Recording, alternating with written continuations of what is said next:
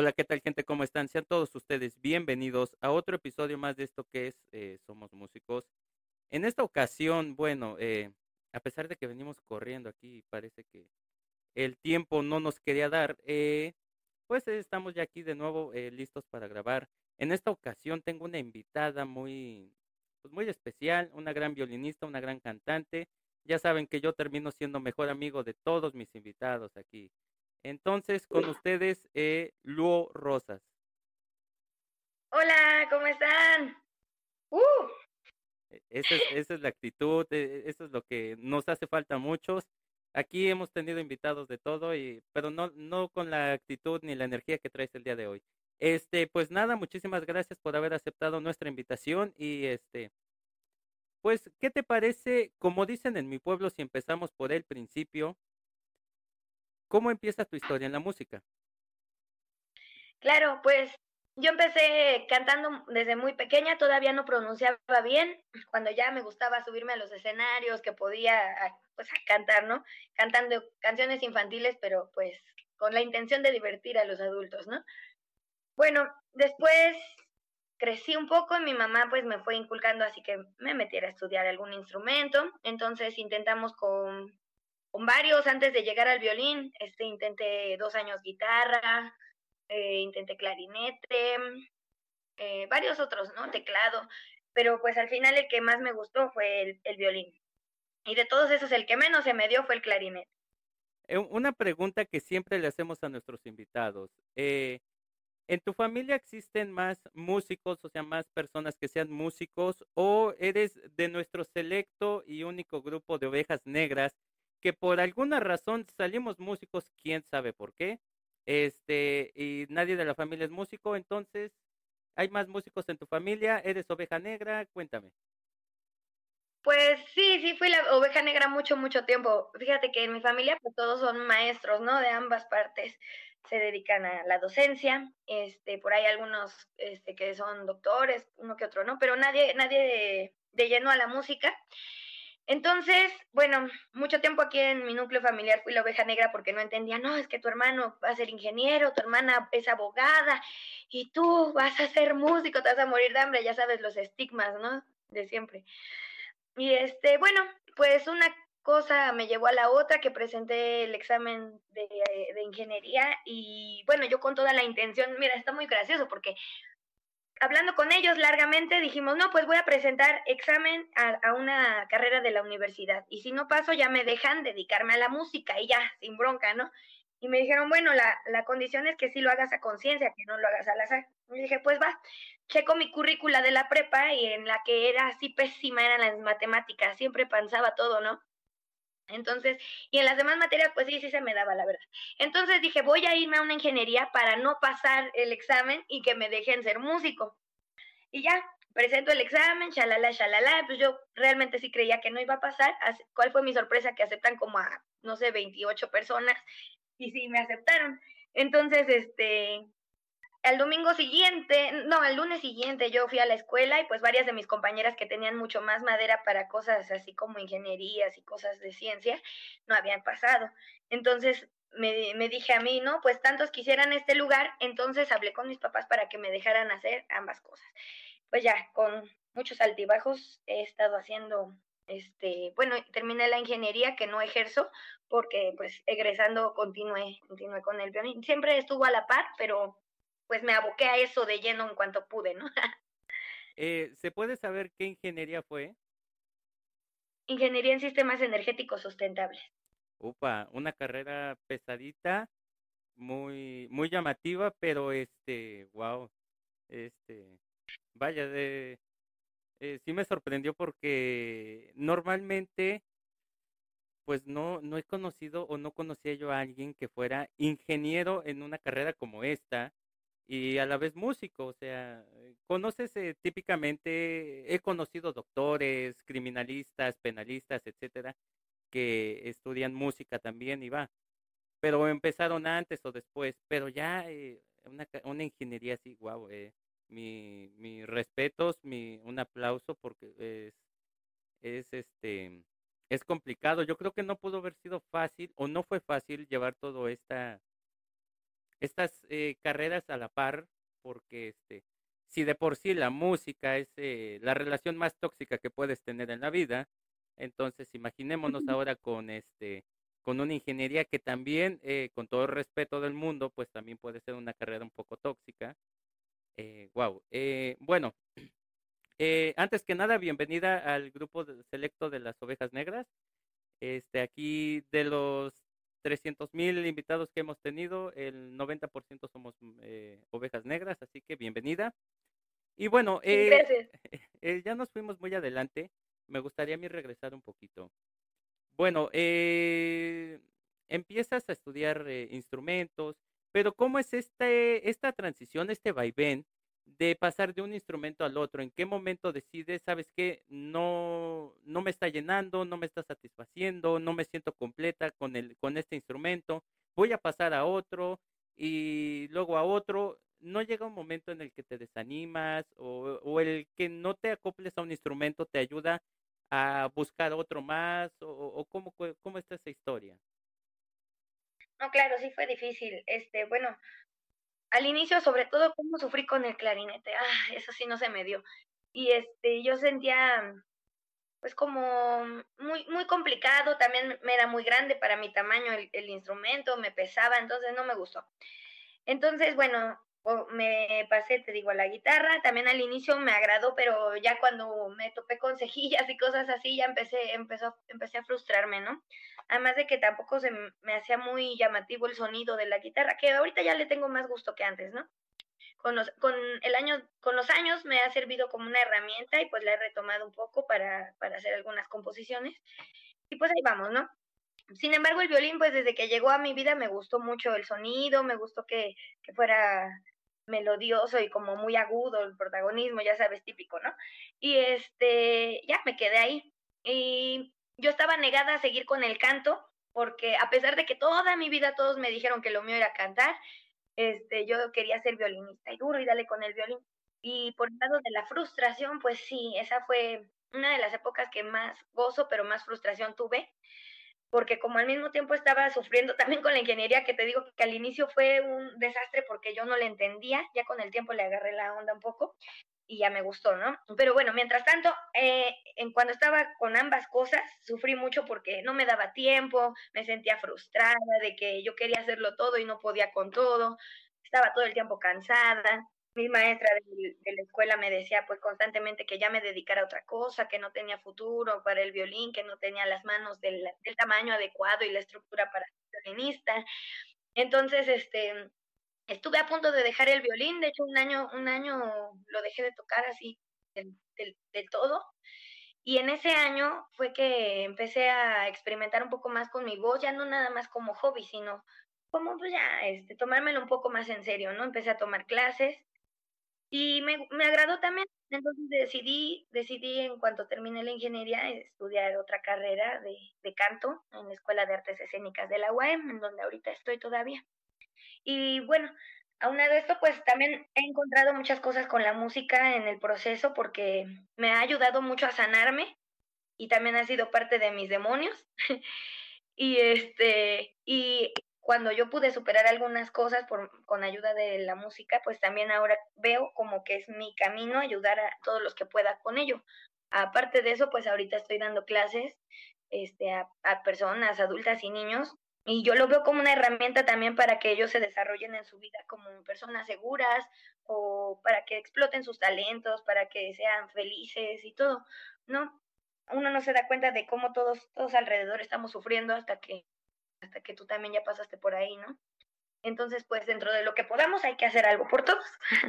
Sí, y, y tú lo has dicho muy bien. Eh, la música tiene ese contraste tan perfecto en el que, así como puede ser nuestra cura, eh, puede ser también nuestra, el principio o eh, la cosa que levante la piedra y salgan todos los demonios. Entonces, eh, Decía Frankie Ruiz, una de mis canciones favoritas, a veces la cura sale más cara que la enfermedad, eh, pero yo creo que la música siempre va a ser eso, la música siempre va a ser chévere, la música siempre nos, nos va a ayudar, nos va a sanar. Eh, y la, la, música la podemos utilizar para todo y qué mejor que utilizarla para el bien. Eh, ya nos podremos, nos podríamos aquí poner a debatir este, y sacar nuestras cartulinas si nosotros somos el tercero H venimos a exponer esto, pero bueno, no es el caso. Y bueno, eh, me comentas que estás dando clases. ¿Cómo se siente después de que a ti te dijeron, sabes qué, eh, dedícate a otra cosa, tal vez esto, no eres virtuosa, no eres esto, que antes, antes de que me respondas, yo quisiera hacer una anotación muy particular como profesor, que titulado y con todos los cachivaches que tengo ahí eh, colgados. Como profesor, el peor error que puedes hacer es decirle a un alumno, dedícate a otra cosa, no hagas esto. Eh, no, entiendo. Eh, a lo largo de la vida a mí me pasó. Yo pasé por 35 instrumentos, no por gusto. Bueno, no por eh, que no me no pudiera tocar los suestos, sino por gusto, más fue más porque no me llenaban hasta que llegué con el trombón y ahí me quedé. Este, pero lo peor que puedes hacer como maestro es decirle al alumno, dedícate a otra cosa, porque el alumno te ve como su ejemplo a seguir. Y una vez ya que tú te pongas con estos moños y estas pretensiones de no, dedícate a otra cosa, este, pues obviamente, por ejemplo, en el violín no vas a tener un Paganini ahí, no vas a tener a un, este, un Beethoven, porque Beethoven también tocaba el violín, un, este, un Mozart. Eh, pero bueno, eh, ¿cómo te sientes tú al dar clases y retomas eh, algún ejercicio contra estos eh, contra estas ideas, estos demonios que te inculcaron a ti de dedícate a otra cosa? ¿O cómo ejerces? Pues claro que yo intento ser parte de la solución y no del problema, ¿no? Entonces, obviamente yo eh, nunca se deja de aprender, entonces, aunado a dar clases, uno tiene que seguirse informando, seguir estudiando para ser mejor, para tener herramientas y tener una ética buena de, qué le estás diciendo al alumno, ¿no? Este, y para ellos, yo nunca jamás le digo a ningún alumno que, que no puede, ¿no? Para mí eso en mi lenguaje, ellos lo saben, no existe. Porque si, porque si todos estamos construidos físicamente, igual todos podemos hacerlo. Y aunque te faltara un brazo, hay personas que lo hacen. Yo conozco una chica hermosísima en, Acapulco que le falta una mano y, bueno, tiene un problema en la mano, no le falta, pero este, y toca violín muy bien en, orquestas, entonces, este, saludos. Entonces, a lo que voy es que todos podemos hacerlo, ¿no? Eh, los límites están en nuestra cabeza. Y si no, es, si no eres tú un buen maestro para guiar en, tanto emocionalmente como técnicamente al alumno, entonces, pues, ¿para qué estás ahí? No se trata solamente de robarles tiempo o dinero o energía, ¿no? Ajá, este, disculpa, lo que pasa es que, eh, bueno, dejemos de lado un poquito el dinero, el dinero va y viene, ¿no? El tiempo no regresa, el tiempo jamás va a regresar. Y los traumas son muy difíciles de, pues, de sobrellevar, de quitar principalmente. Este, las malas, eh, un maestro decía, las malas mañas es lo peor que te puede pasar. Y el que te digan, sabes que eh, no eres bueno para esto, dedícate a otra cosa, es una de las malas mañas que te inculcan, porque entonces dejas de echarle ganas, creo yo, al instrumento, a la música, a la vida como tal. Y después para quitar eso, puta, eh, necesitas como 35 mil años y es complicado. Pero bueno, eh, empiezas a dar clases y ¿qué sigue para ti? ¿Qué, ¿Qué, estás haciendo en la música? ¿Qué empezaste a hacer después de eh, entrar a estudiar el canto? ¿En qué momento dijiste, bueno, este, pues voy a llevar violín y canto o me voy a dedicar nada más al canto? Claro, no, pues este siempre ha estado presente en mi vida el violín, aunque escolarmente no esté inscrita en esa materia o en esa eh, línea de acentuación musical. Bueno, yo este yo tengo mis maestros particulares, yo también estudio por mi cuenta. El canto, pues también tengo aparte de maestro de la escuela algunos tutores que de vez en cuando tienen chance y me, me revisan mi material. Entonces, este me, gusta mucho aprender y espero poder, poder seguir desarrollando ambas todo el tiempo. Ahora, lo que hice después de, de salir de eso del violín y terminar la ingeniería fue, fue, meterme al canto. Y en la escuela donde yo estoy nos, nos enseñan no solamente a ser instrumentistas, nos dan un poco también de carreras, de, bueno, de materias de composición, de, de materias de marketing y así un poquito. Entonces, este, de alguna manera me fueron abriendo el panorama a que no nada más la vida se acaba en ser instrumentista, ¿no? Y empecé a darle vuelo a una idea que yo desde los 14 años componía letras, pero yo así como para mí, muy privado y que nadie supiera, ¿no? Entonces, este, solo mis, mis familiares más cercanos llegaron a oír mis canciones desde los 14 años. Y ahí tenía muchas letras. Entonces, cuando se me abrió este panorama y me dije, wow, yo también podría hacerlo, aunque sea poco a poco y así, hacer unas maquetas por lo menos y llevárselo a, a un productor ya sabiendo lo que quiero este, plasmar, entonces empecé a, jugar con el Logic en casa y luego mm, la vida me fue llevando también a conocer productores que me iban retroalimentando en las conversaciones, ¿no? Ya me platicaban de sus proyectos y yo siempre muy atenta a oír qué, qué puedo yo aprender también de sus experiencias, porque pues todos estamos en esto, ¿no? y entonces, este, ya, pues poco a poco estoy haciendo mis pininos, tampoco soy así como que, wow, la superproductora, pero por lo menos ya puedo llevar a maquetas, como te digo, lo que yo me ideo, ¿no? Lo, y sé cuántos instrumentos y cómo quiero que suene, y ya estoy este, empezando a, a levantar esto. Espero que en los próximos meses pueda yo mostrarle al mundo mis, mis composiciones como, como me las imagino. Estamos en eso. Eh, sí, es complicado, es complicado, creo yo. Bueno, este, antes de empezar el, la grabación te daba yo un consejo que espero que lo sigas. No lo quiero mencionar porque muchos amigos aquí son, eh, trabajan en eso, eh, trabajamos en eso. Este, pero es complicado porque en muchas ocasiones nos eh, llegan artistas o llegan chicos que te dicen, ¿sabes qué es que yo quiero hacer esto? Ok, tienes una maqueta aunque sea, una idea, una tarareada, dame una, muéstrame algo, ¿no? Ayúdame porque tú llegas y me dices, ¿sabes qué? Yo quiero esto. Perfecto. Yo lo puedo hacer a mi estilo, a mi forma, pero no a, como tú quieras que suene. Entonces, eh, aprender a hacer maquetas, aprender a tener una idea, a aterrizar las ideas, yo creo que es de, los, de las mejores cosas que nos facilita la vida a algunas personas. Y bueno, eh, pues te felicito. Ojalá pronto puedas este, mostrarle al mundo tu talento. Eh, si en algo te podemos colaborar también por aquí, eh, estamos a la orden para el desorden, no solo para cosas buenas, cosas malas. Ya lo, siempre lo decimos aquí, este, al desorden ni quien le corra. Creo que eso es a la gorra, pero quién sabe. Bueno, el chiste es ese. Y este, y actualmente qué, qué haces además de nada más estás terminando estas ideas. ¿Tienes algún grupo? Eh, ¿qué, ¿Qué me puedes contar más de esto? Pues ahorita estoy más dando clases y componiendo, sí. Bueno, yo tengo en tengo un ensamble de dueto con mi novio que es saxofonista. Nos vamos a bodas y eventos y misas, ¿no? También los fines de semana trabajo en banda sinaloense como cantante de banda Divinamente Vanidosas, que es una banda femenil de aquí del estado. Este, pues eh, ocasionalmente voy con grupos de jazz, con grupos orquestas de salsa, con versátiles, con lo que me contraten, no, no hay problema. Y pues ahorita te digo, nada más estoy este, dando clases mayormente y estudiando y sacando a flote todo lo que puedo de las ideas. También quisiera mandarle saludos a mi hermana que está aprendiendo ahorita bien a cantar, está ya empezando en sus eventos y le mando un saludo a mi hermana. Eh, síganla, se llama Nelly Sirena Rose.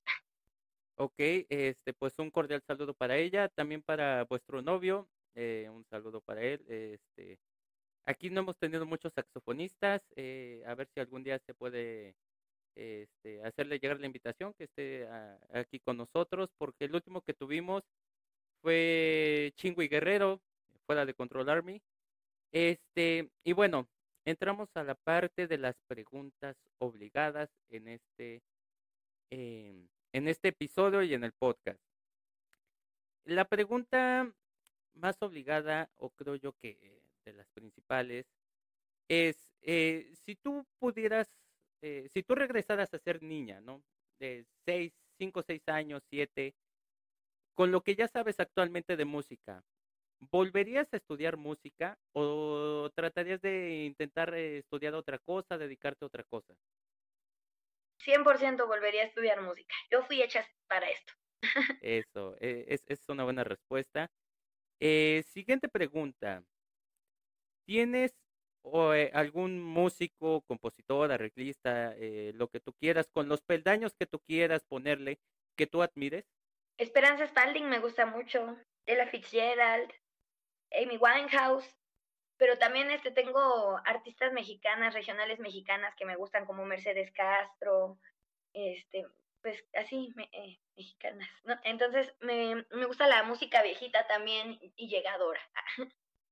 Este, sí, sí, no, no, no. Eh, la música de antes eh, tenía ese don, que era más romántica, tal vez más, eh, bueno, no se andaban por las ramas, te decían las cosas como eran, o sea, eh, yo apenas me aventé todo un disco de Amanda Miguel, Daniela Romo, eh, y estas este, compositoras que, uh, la D'Alessio, que, este, que, de verdad, este, ya no odiaba, ya odiaba yo a los hombres también, ¿por qué no? sí se contagia. Y, ah, mira, y últimamente, bueno, se me anda olvidando. Últimamente escucho mucho a una chica que me está empoderando en las mañanas. Se llama Joss Bones. Es de Guadalajara, es este hip hopera o rapera. Y siento que trae buen mensaje. Ahí, véanla. Este, no la, no la conozco, pero eh, te prometo que nos vamos a dar una vuelta por, por su música y vamos a, empoderarnos también, ¿por qué no? Este, no importa, no importa el género, no importa el lo que importa es el mensaje, ¿no? Siempre es terminar empoderados y este y bueno, eh, pues por último, la última pregunta de este episodio, eh, que no es tanto pregunta, es aquí donde nos ponemos románticos, diría mi amigo Alex Lora. ¿Tienes algún consejo eh, que te gustaría darle a la gente que nos esté oyendo, músicos y no músicos? que no se rindan, que la palabra no puedo esas frases no existen, ¿no? los límites 100% yo creo que están en la cabeza y pues demuéstrense a sí mismos que lo que sueñan es posible. Muy bien, eh, y pues nada, amiga, con esto terminamos eh, este, pues este episodio. Eh, te damos las gracias nuevamente por haber aceptado estar aquí con nosotros. Eh, estamos a tu orden, ya, ya te lo dije, para el desorden. Eh, ojalá pudieras acompañarnos en las demás dinámicas que tenemos, que es el tag del músico, análisis de canciones. Este, y pues nada, muchísimas gracias. Muchas gracias, gracias por el espacio, ha sido todo un placer. Y con mucho gusto los, los acompaño en el tag del músico o lo que venga. Este, pues sí, me gustaría un, un, un, eh, un, análisis, no sé, tal vez de la, de la D'Alessio, de Daniela Romo, de Rocío Durcal, de esas canciones tan bellas que como llegan y cómo escuchamos luego los domingos ahí, este, mientras hacemos el quehacer. Claro que sí, con gusto. Venga, pues, y pues nada, gente, eh, nunca, pero nunca permitan que eh, nada ni nadie les impida seguir en este camino para conseguir sus sueños. Recuerden que a pesar de que el camino parezca lúgubre, tenebroso, nos dé miedo y toda esta situación, pues siempre al final encontraremos una luz de esperanza que nos ayudará a continuar y a cumplir todos nuestros sueños y metas.